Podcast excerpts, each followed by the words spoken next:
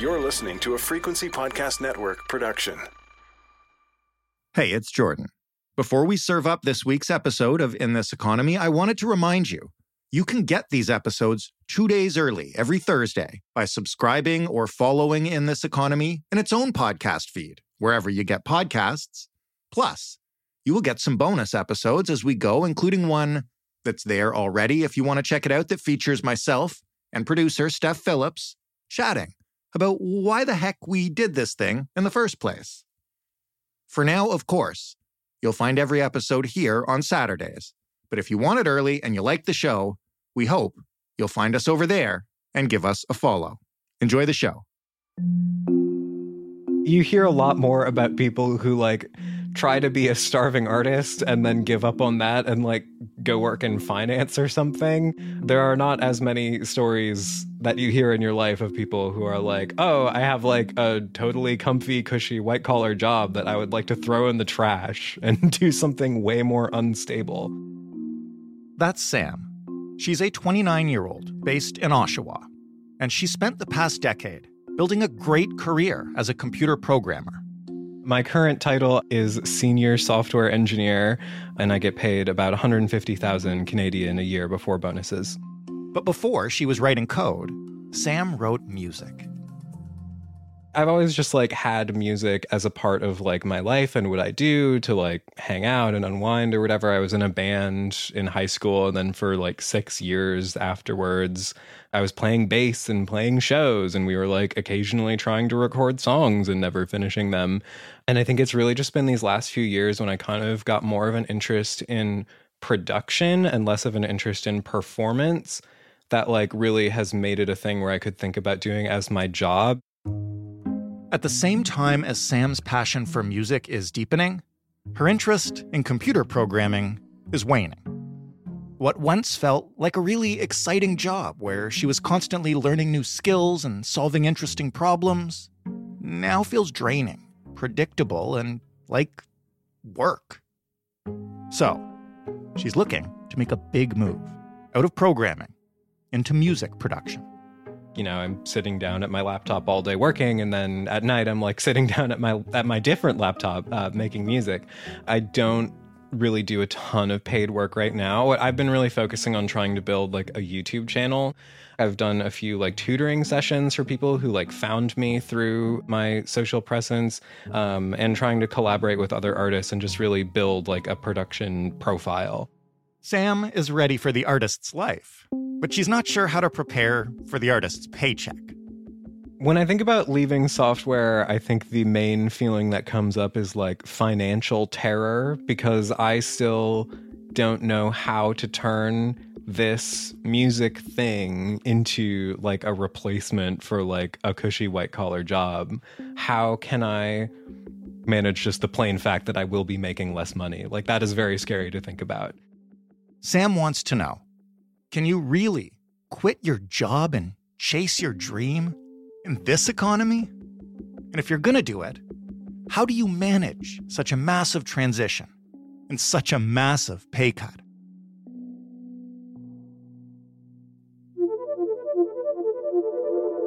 I'm Jordan Heath Rawlings, and you're listening to In This Economy, a show that helps you understand the systems behind our money problems. Everything from grocery bills and mortgage renewals and sudden changes of career.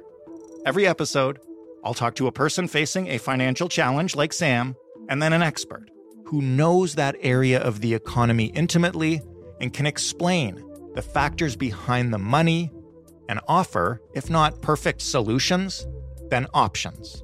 Things you can do, even in this economy.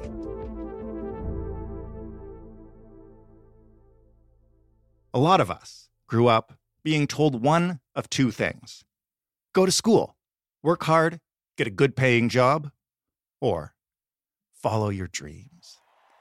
And if it was the latter, it was usually followed up with the caveat that we should probably have a backup, just in case things didn't work out in Hollywood or we didn't make it in the NHL. Fact is, most of us end up in practical fields. Hopefully, ones that guarantee a stable salary, health coverage, vacation days, maybe even a pension if you're lucky. But there are a growing number of Canadians who find themselves in Sam's position, ready to make a move into something they are a little more passionate about. As I believe the kids say, monetize their side hustle. You can find it anywhere online.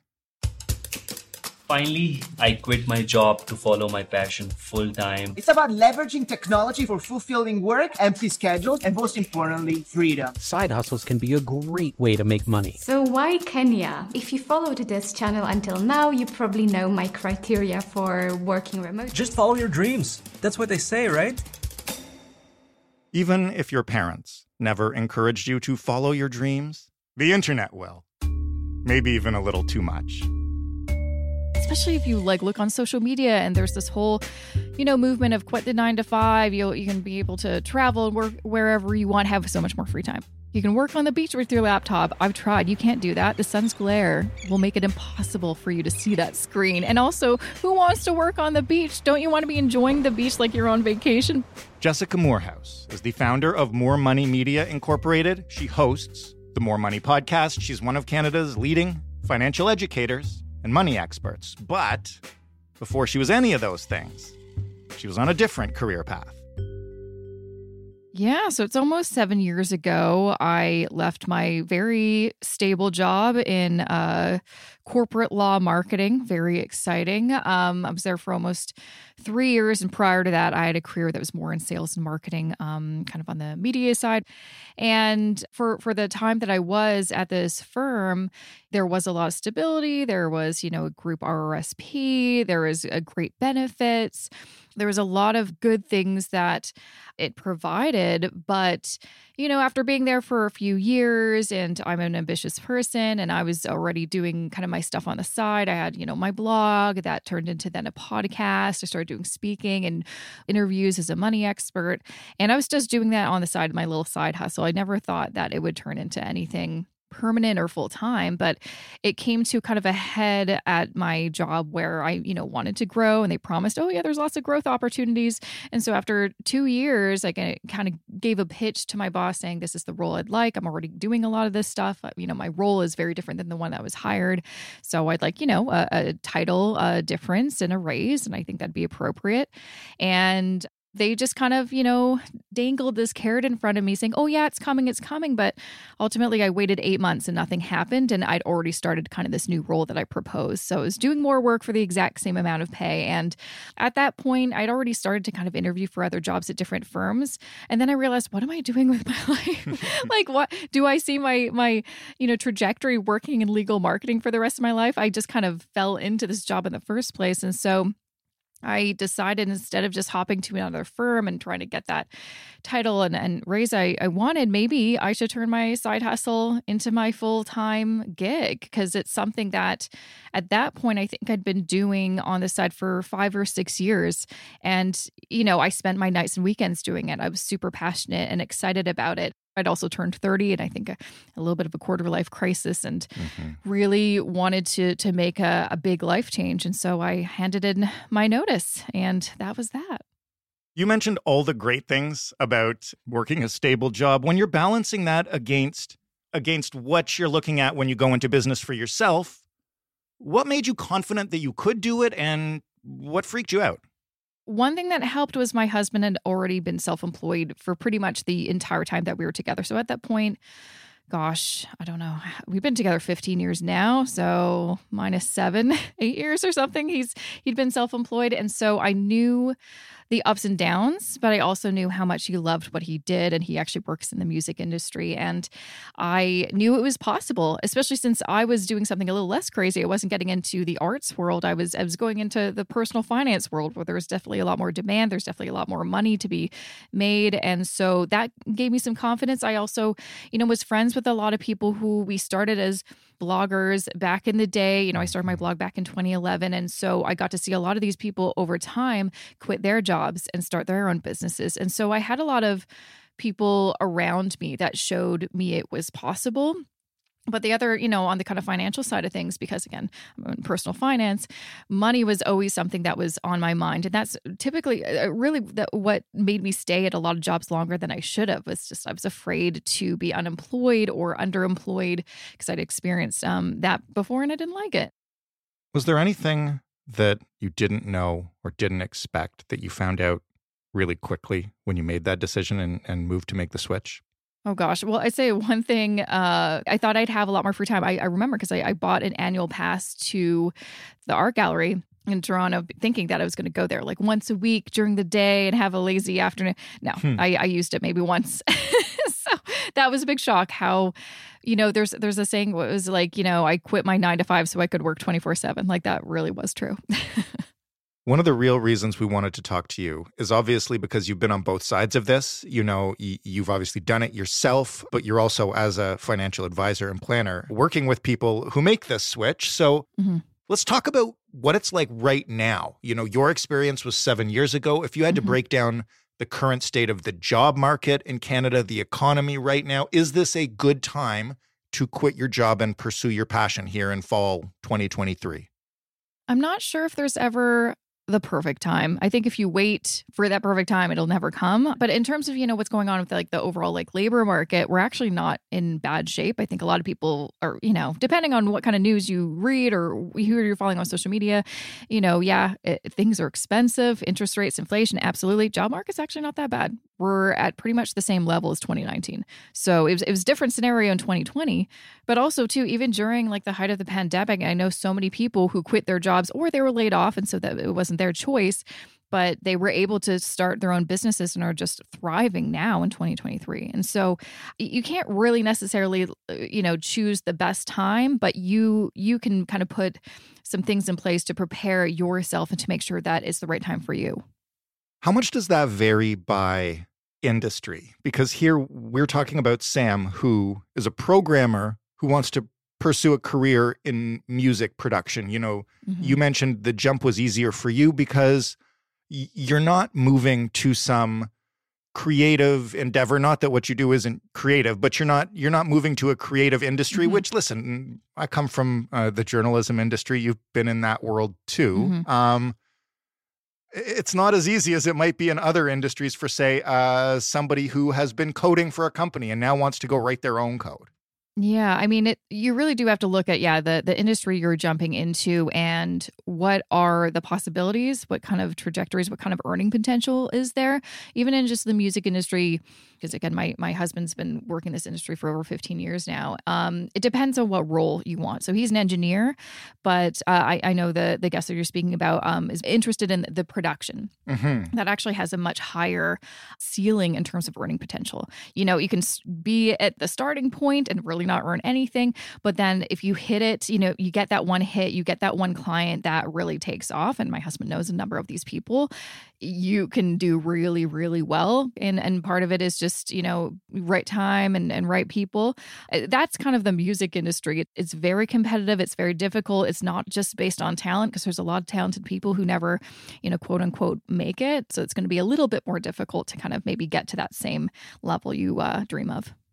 When you told your story, you know, the reason you made the leap is because you were frustrated at your job and you you didn't see any progression. If you look at it from the other point of view, you know, Sam tells us that she's been doing some production on the side already. When somebody has a side hustle, is there a threshold or what do you look at when you examine how you're doing at that side hustle to try to determine, I guess, if you know this might be sustainable, this might be scalable, you know, how do you try to get a sense of where you're at? You know, one great thing she's doing is already doing it on the side. That is 100% the best way to go. Because first, you can determine is this something that I actually like? Is this something that I can actually see myself doing every single day? Is this something that I get excited about? For me, when I was making that call for myself on when should I hand my notice, should I wait another couple months? Uh, I wanted to a have enough in savings to to keep me afloat for at least a year, and then also prove to myself that if I dedicated full time hours to this, I can make at least what I'm earning at my day job. Now, that's may not, I don't know how much she's earning. She probably earns way more than what I used to earn at that old role, but I wanted to set myself up so it wasn't going to be like, oh gosh, I'm only making 10% of what I want to. And so if I quit my day job and then dedicate full time hours, that means I still have to make up that 90%. So for me, it was, it was like, can I earn half now than if I dedicate another half of my energy, my time, my resources? Can I make up that other half? So that was my kind of benchmark, but everyone's different. And I think it's uh, important definitely to have those realistic expectations look at uh, you know what people starting in the industry starting as a producer what do they make their first year and kind of maybe use that as a, a potential kind of realistic benchmark as well Okay, well let's talk about it practically then. So you've you've got a job, you're not in a rush to quit. How do you start planning and getting ready to chase this new career path, especially if it means you're going to switch to working for yourself? If we want to start with kind of the financial side of things, a lot of people don't really know how that works technically and, and you know especially with taxes and things like that. So the best thing that i would suggest is if you especially if you can afford it uh, try to find an accountant maybe even a bookkeeper or learn how to do all those things yourself. Like for me i think it maybe it was a bit easier and also i was just curious about it. I did all of my own bookkeeping accounting except for when i filed my taxes i did have an accountant that helped me with that. But even so i had to do a lot of research on when did i have to register for gst hst and do i have to register for other provincial sales tax programs as well depending on who I'm working with. You know, what is the right program for bookkeeping? Is it QuickBooks or FreshBooks? I used FreshBooks for a number of years as a sole proprietor. It was very easy. But then eventually, too, when I incorporated my business, when it made uh, financial sense to do that, I switched over to QuickBooks. And also, I just did not have the time to learn that program. So I hired a bookkeeper. And again, those are different expenses and things like that. So learning as much as you can about how to organize your finances. One book I recommend everyone reading is called Profit First. Um, it is American, but it's still a really great kind of system and how to organize, you know, different bank accounts for your business. You've got a profit account and a sales tax account and an income tax account. You have to separate that money so you don't accidentally spend that money. And you also want to make sure you have enough money to pay your business expenses and then your living expenses. You're going to pay yourself a salary and how that actually operates in terms of, you know, like your, your your actual bookkeeping is are you a sole proprietor or does it make the most sense to incorporate? When you're just starting out, sole proprietorship makes the most sense. Um, but once you're starting uh, to, to earn kind of a certain level, really above 100K, maybe 125K, and you're not pulling all of the the money you're earning in your business out for your personal expenses you can leave money within your corporation. It may make more um, tax sense to incorporate but you have to you know learn the stuff and understand how it works. And most people don't realize it. They just think oh I, you know i'm excited to get the work done to do the work.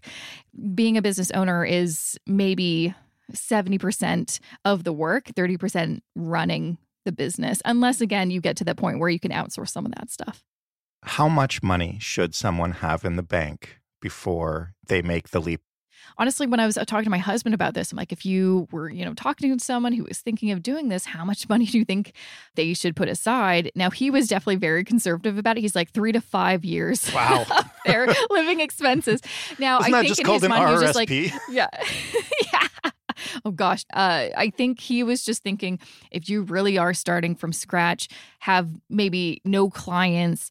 He's like, you're not going to make any money for the first one or two years. And again, he sees this because he talks to young people, he talks to new people all the time that are breaking into the industry. And so he was just coming at it from more of that listen, here here's the worst case scenario.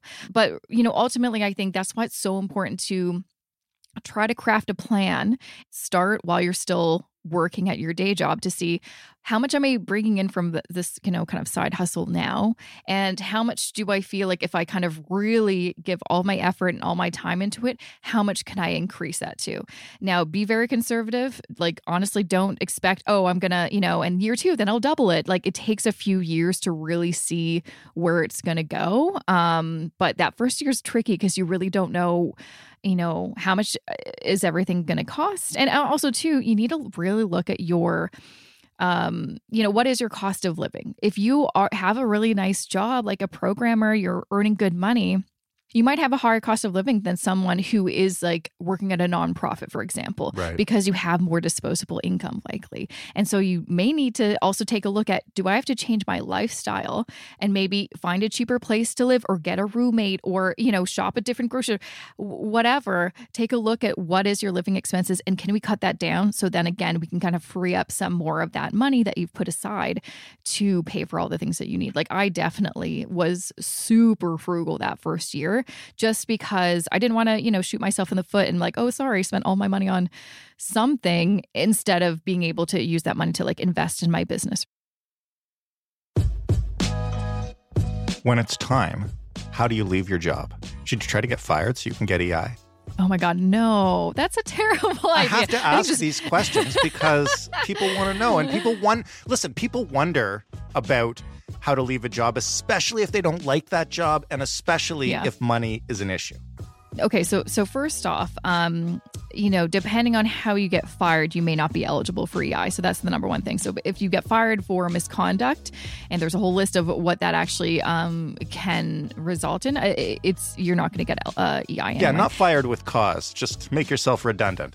even still like ei isn't that much money Yeah. and also too when you are in the program you have to prove that you're looking for another job you can't start a business they will Oh, really? like and you be like you're not eligible anymore yeah you have to prove because the whole point of ei is to help people oh we're so sorry that you lost your job uh, Mm-hmm. for you know uh, a reason that you know it wasn't your fault but we want to make sure you know we're gonna give you uh, this money to stay afloat until you find your next job For the record, we don't recommend fraud on this program, um, but the, Yeah. the question was raised when when we brainstorm what people would want to know going into this. And so let's let's leave EI out of it. How should you leave your job?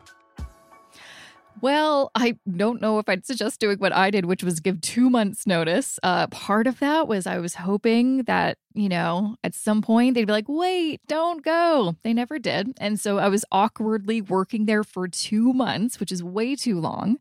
Honestly, just give two weeks. And I would say, even if you, because I believe me, I had so many fantasies of just, you know, burning that, you know, office to the ground. You know, you get in your, your mind of like, oh, this is so unjust. I'm so unhappy. Da, da, da you never want to burn a bridge because you just never know who could be a client in the future. I think for a little bit, actually, I started a podcast for the firm that I was working for. And then when I left, you know, obviously I'm like, all right, good luck. And I think they were looking for someone to edit and mix it. My husband did that for a while. And he got mm-hmm. that gig because it didn't burn the bridge. And so it's always good to leave on good terms. Leave with grace is the best thing that I could say. Because you just mentioned not burning bridges and connections, once you have made this jump, you've quit your job, you're in a new industry now, or at least trying to be. Um, how do you build new bridges starting from scratch? we're originally from Vancouver, and so when we moved here ten years ago, we we really didn't know anybody, so we were starting from scratch. And for him, he really he's like, I need to make connections because they aren't really translating from Vancouver to Toronto. It's a very different town here, and so he started looking online for like, are there meetups? And there was this one. I think it was called BS Fridays, just a small little meetup of uh, sometimes musicians, sometimes people working in the industry who went to that religiously. I think it was like every month or every couple months for years and years and years. And he made some great connections that way. And uh, especially if you're working in music, go to shows all the time. Like my husband still goes to shows just to show his face, introduce yourself to the artist. Hey, do you have a producer? Or, you know, for him, it's like, hey, do you have a mixer? Right. Um, and you know, there's lots of great like forums and Facebook groups that are either specifically about gear or about like the industry that you can participate in, get to know these people, and then slowly, you know, you meet someone, you get to know them. Oh, they connect you to somebody else, and you know, the more you do it, the easier it gets. When you switch careers and you're in a new industry, you're not only looking to make connections, you are also your own boss, presumably for the first time. Whenever I think about doing that and potentially going freelance or any of the other things that journalists think of sometimes, I get terrified because I lack motivation and I need I need a clear goal to go for. What do Mm. people need to understand about being their own boss when they've never done that before? Yeah, I mean, you definitely do have to be a self starter and self motivated, which can be difficult. Like, even for me, I'm part of a few masterminds, and they're just like online. They're people I I've known for years. They're, you know, bloggers. We get together maybe once a month or every you know couple months just to talk about hey what are you working on? You know just something like that. It gives you that accountability. So find ways that you can keep yourself accountable and you know working for yourself especially can be very lonely. And so having those touch points those people that you can reach out to is probably one of the best things that you can do. But really like you kind of already mentioned is really important to have goals. So for my husband and for me we you know at the beginning of the year you know i've got a little spreadsheet. His is probably just a piece of paper. He's not really a spreadsheet guy. And I list all of the goals big that are a little bit more lofty that I'd like to reach the next couple years and then maybe even break it down even more into kind of timeline. So okay, we're going to do this in this quarter and then the next quarter we're going to focus on that, et cetera, et cetera. Maybe it's about okay, I want to get two more clients or I want to raise my rates or I, you know, really want to, you know, get more plays on Spotify or whatever the case or I, I want to make sure I make more connections uh, with labels and things like that. And so you've got to get that really clear, but you've got to understand like you are your own boss. You're the CEO, you're the CFO, you're the CMO, you're you're all of those. Even if that's not natural to you, it will become natural over time. Well, let's just talk a little bit more about uh, the narrative that the algorithm's serving us. You know, uh, I see the same stuff on the algorithm. Mm-hmm. I see the mm-hmm. same mm-hmm. quit your job, follow your heart, follow your passion, monetize your side hustle being totally celebrated. And and although that's cool, I guess I want to ask mm-hmm. is the culture pushing it in a way that could inspire some folks to to leave a really good job that they might need in a tough economy to do something that maybe is always meant to be a passion or meant to be a side hustle. Um, oh, absolutely. Would you, yeah, I mean, tell me about that. I mean, absolutely. And the unfortunate thing is, it's the same kind of a concept with, you know, when everyone's like, oh, you should invest in cryptocurrency. And you're like, oh, really? Why? Oh, I, I know someone who made a ton of money. You, what you don't hear is the people who lose money, right? You right. never hear people's sob stories about, oh my God, I made the worst decision. You only hear the highlights. And so I think the same thing is like these people quitting their nine to fives that they hate and then starting their own business. If their business folds, you probably will never know because they're going to keep that real quiet. They don't make TikToks about that. right? You only see the highlight reel. And that's part of the annoying thing, too, where all this information is being pumped on social media. You just see the good parts. You don't see any of the realities, which is yeah, like sending emails and, uh, you know, filming something at 10 p.m. because you have this weird de- deadline that you have to turn around this, you know, piece of content, you know, having a lot of panic, especially working in music. Dealing with your clients can be very difficult, especially sure. artists. They are very emotional and they need a lot of hand holding and they may send you a lot of texts in the middle of the night and things like that. And so it's, it's, it's not glamorous at all. Like, again, I know so many people who have been doing this as long as me and you know, we all say the same thing. Yeah, it's it's it's glamorized online, but it's nothing like that. Like there's sometimes it's boring and sometimes it just feels like a job. And that's the that's the other kind of heartbreaking thing i think a lot of people think oh this is going to be great. You know that saying that uh, you know if you do something you love you never work a day in your life or something like that. It's uh, no no sometimes it feels like work.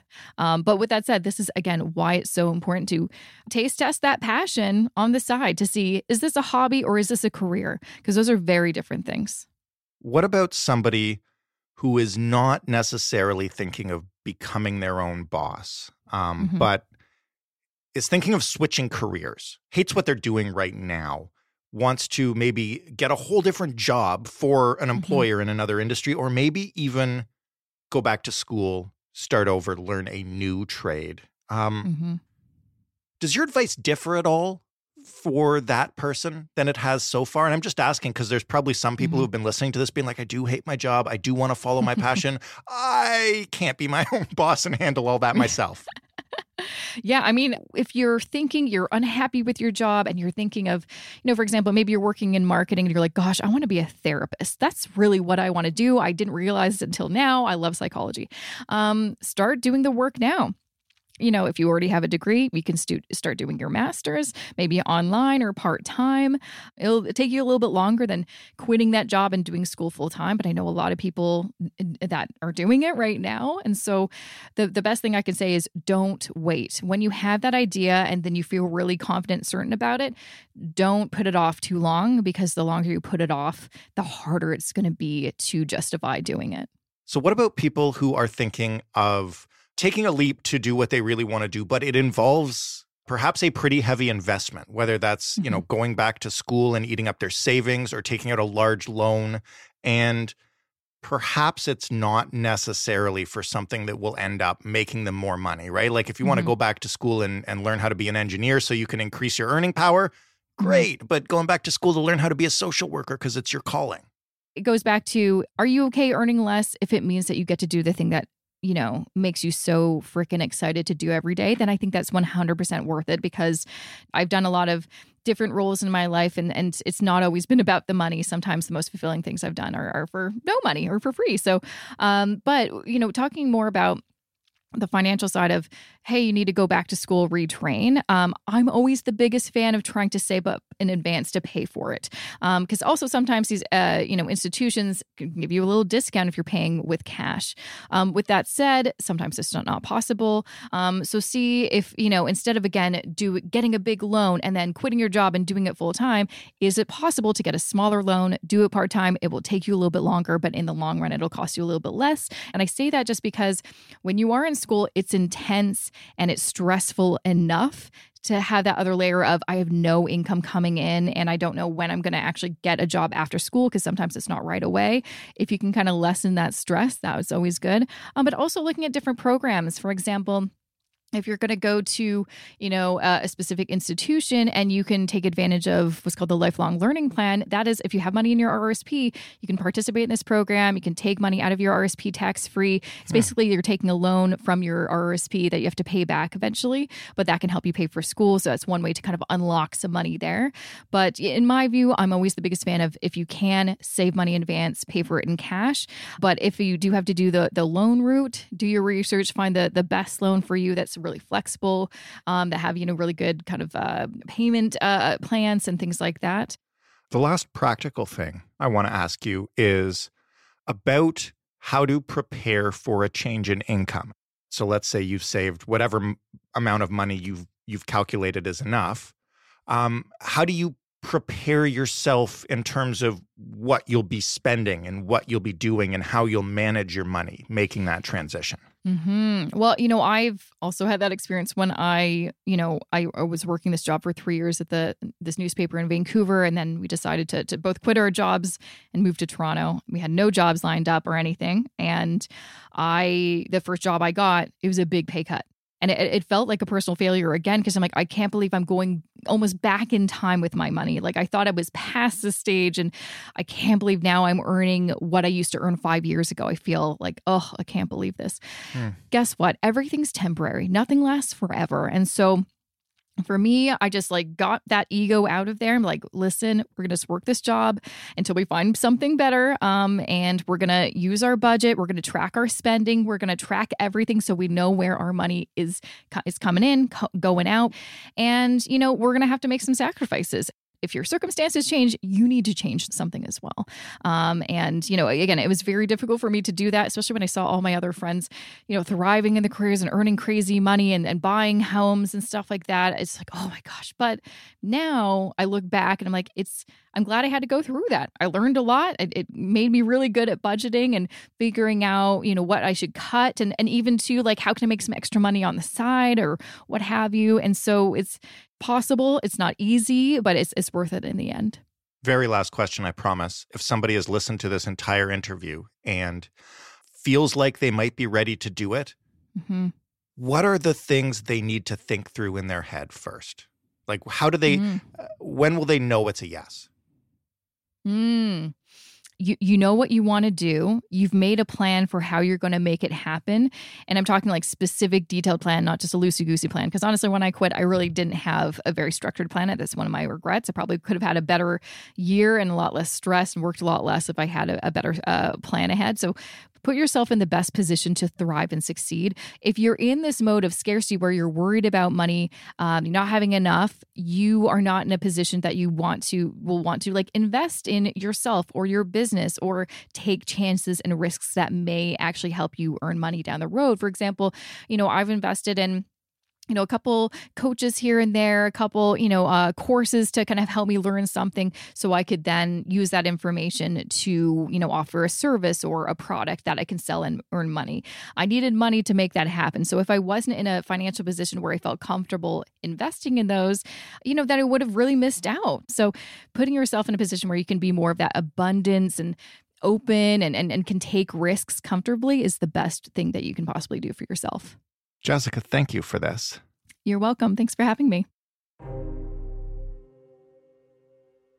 Thanks again to Jessica for the career change guidance, especially for those looking to go freelance or those looking to start their own business.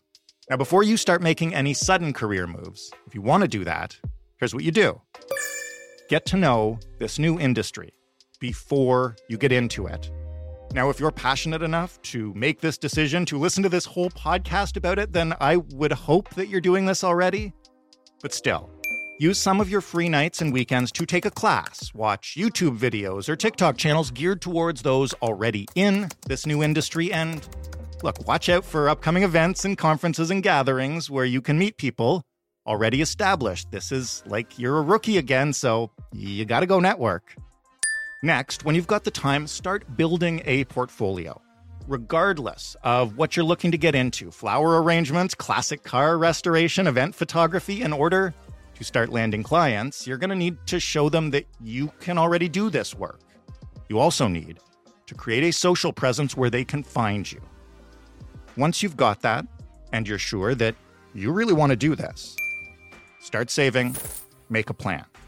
And if putting aside a couple of years worth of income just isn't feasible for many of us, it's not. Aim for at least six months before you quit.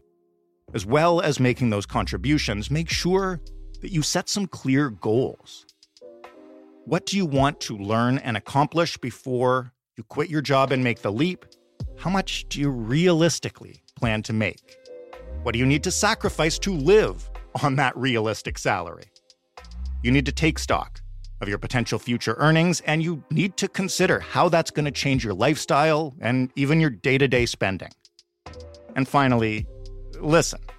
This isn't one of those uh, influencer podcasts where I'm going to tell you monetize it all, follow your dreams, all of that. Some of us are destined to switch careers. Some of us are destined to switch companies. Some of us are destined to have a side hustle that forever remains a side hustle. Knowing that difference might save you a lot of money and a lot of heartbreak. If you thought what you heard from Jessica was really valuable, you can hear a lot more of her insights on her show, the More Money Podcast, or you can get more in depth by taking one of her personal finance classes at jessicamoorhouse.com. Thanks to Sam, of course, for calling into the show and sharing your problem and your passion. If you, like Sam, have a money problem, we want to hear from you. You can email us at hello at itepod.ca or you can call us and leave us a voicemail. The number is 416 935 5935. We don't need your real name. We do need your real numbers, real fears, real plans, real questions, all of that. You can find us on social media. We're on Instagram and TikTok at In This Economy Pod. And if you like this show, if you want more of this show, if you want to share us with anybody, we would love that. The best way to help us out is by rating, reviewing, sharing, subscribing, following, whatever your favorite podcast app asks you to do. I'm your host and your executive producer, Jordan Heath Rawlings. This episode was written and produced by Ali Graham. The sound design was done by Robin Edgar. Story editing by Stephanie Phillips. Mary Jubrin is our digital editor. Diana Kay is our manager of business development. And together, we are the Frequency Podcast Network. Thank you again for listening. We'll talk to you next week on In This Economy.